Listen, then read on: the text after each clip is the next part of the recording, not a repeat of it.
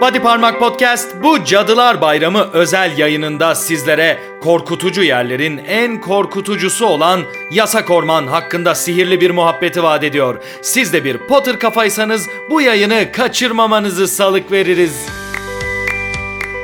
Sevgili cadılar, değerli büyücüler, kıymetli cin cüceler ve bilimum zevat Body Parmak Podcast'e hoş geldiniz. Ben mihmandarınız Batuhan Yalçın. Bu yayındaki misafirliğiniz boyunca sizlere eşlik edeceğim. Body Parmak Podcast, J.K. Rowling'in büyücülük dünyası hakkındaki her şey. Ama her şey üzerine sohbet etmek hususunda iddialı bir podcast yayınıdır. Bu özel yayında sizlere yasak ormana neden gitmemeniz gerektiğini, niçin gitmemeniz gerektiğini, asla gitmemeniz gerektiğini açıklayıp sizi yasak ormana gitmeye teşvik edeceğiz. Hazır olun. Cadılar Bayramı için Yasak Orman Zevzekliği başlıyor.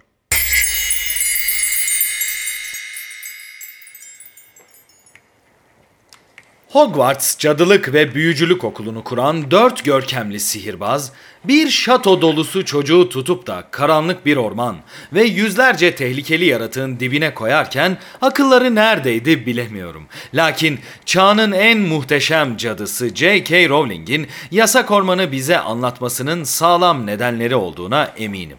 Bu gece yani Cadılar Bayramı'nda işte size bunlardan bahsetmek istedik.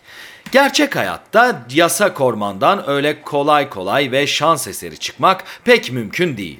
Bilen bilir. Yasak orman Hogwarts arazisinin içinde ve okul binasının arkasından başlayarak arazinin kuzey yönünde sınırlarını belirleyen devasa bir ormandır.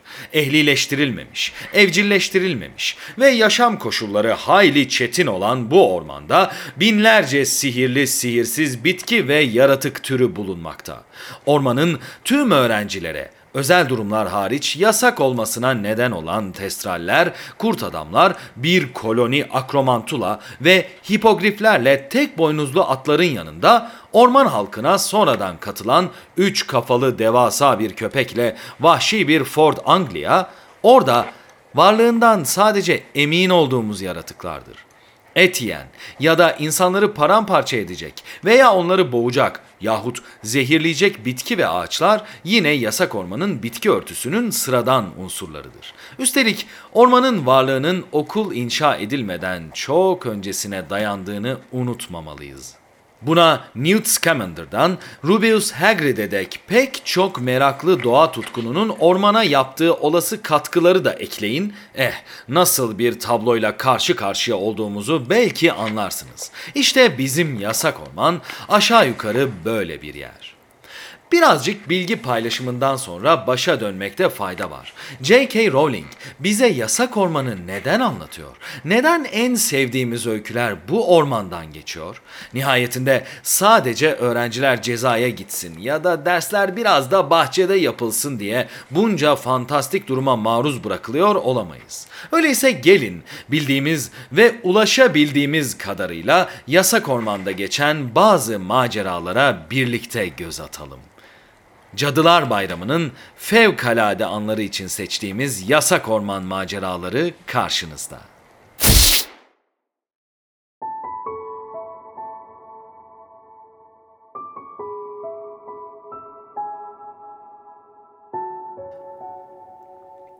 ...92 senesiyle başlayabiliriz. Harry'nin okuldaki ilk yılıydı. Quidditch maçı sonrasında ve dışarıda olmamaları gereken saatlerde elbette dışarıda oldukları için Harry, Hermione, Neville ve Draco cezaya çarptırılmışlardı. Cezaları Hagrid'le birlikte yasak ormandaki tek boynuzlu at katili olan yaratığı bulmaktı. Yasak ormandaki bu macerada esas mesele kesinlikle ve kesinlikle Voldemort'u gördüğümüz an değildi. Mesele kitabın başından itibaren akran zorbalığı yaptığını gördüğümüz Draco Malfoy'un gerçek kişiliğini ormanda görmüş olmamızdı. Gerçek Draco Malfoy o akran zorbalığı yapan çocuk değildi.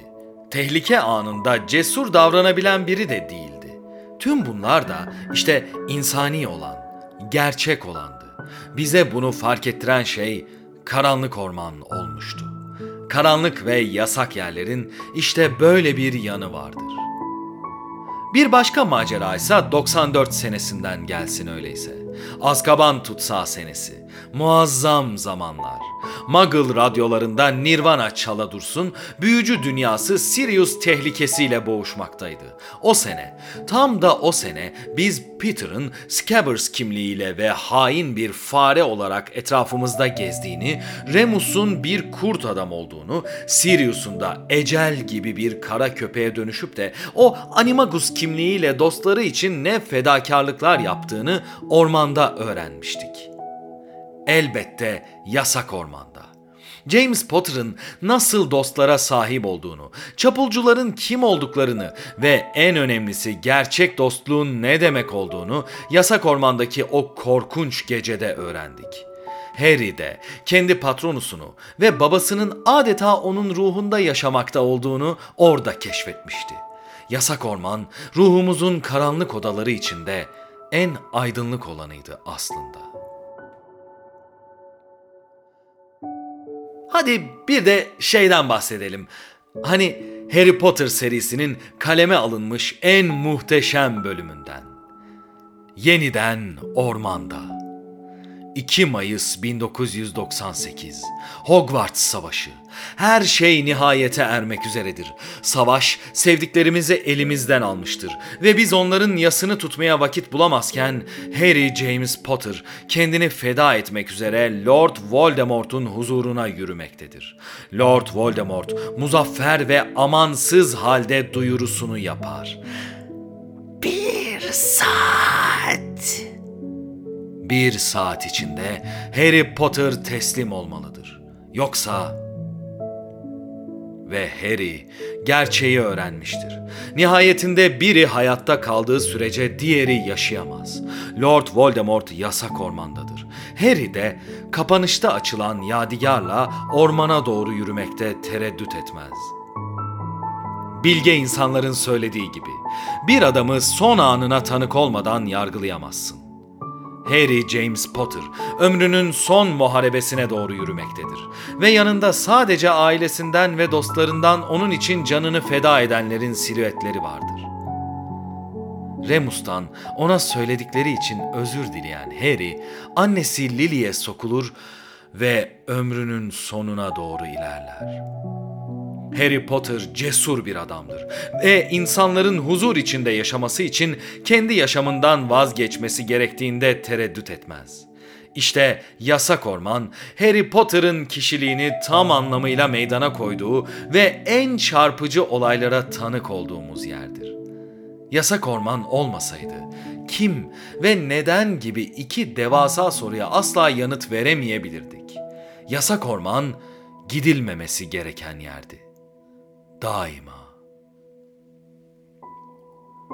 Sadece üç tanesinden burada bahsettiğimiz olayların dışında serideki yedi kitaptan altısında ve Harry'nin hikayesinin öncesiyle sonrasını anlatan çok sayıda kaynakta onlarca yasak orman öyküsü bulabilirsiniz. Ancak bu üç olay bile bize gösteriyor ki Hogwarts'ın kurucuları ne yaptıklarını bilmeseler de J.K. Rowling ne yaptığının son derece farkındaydı.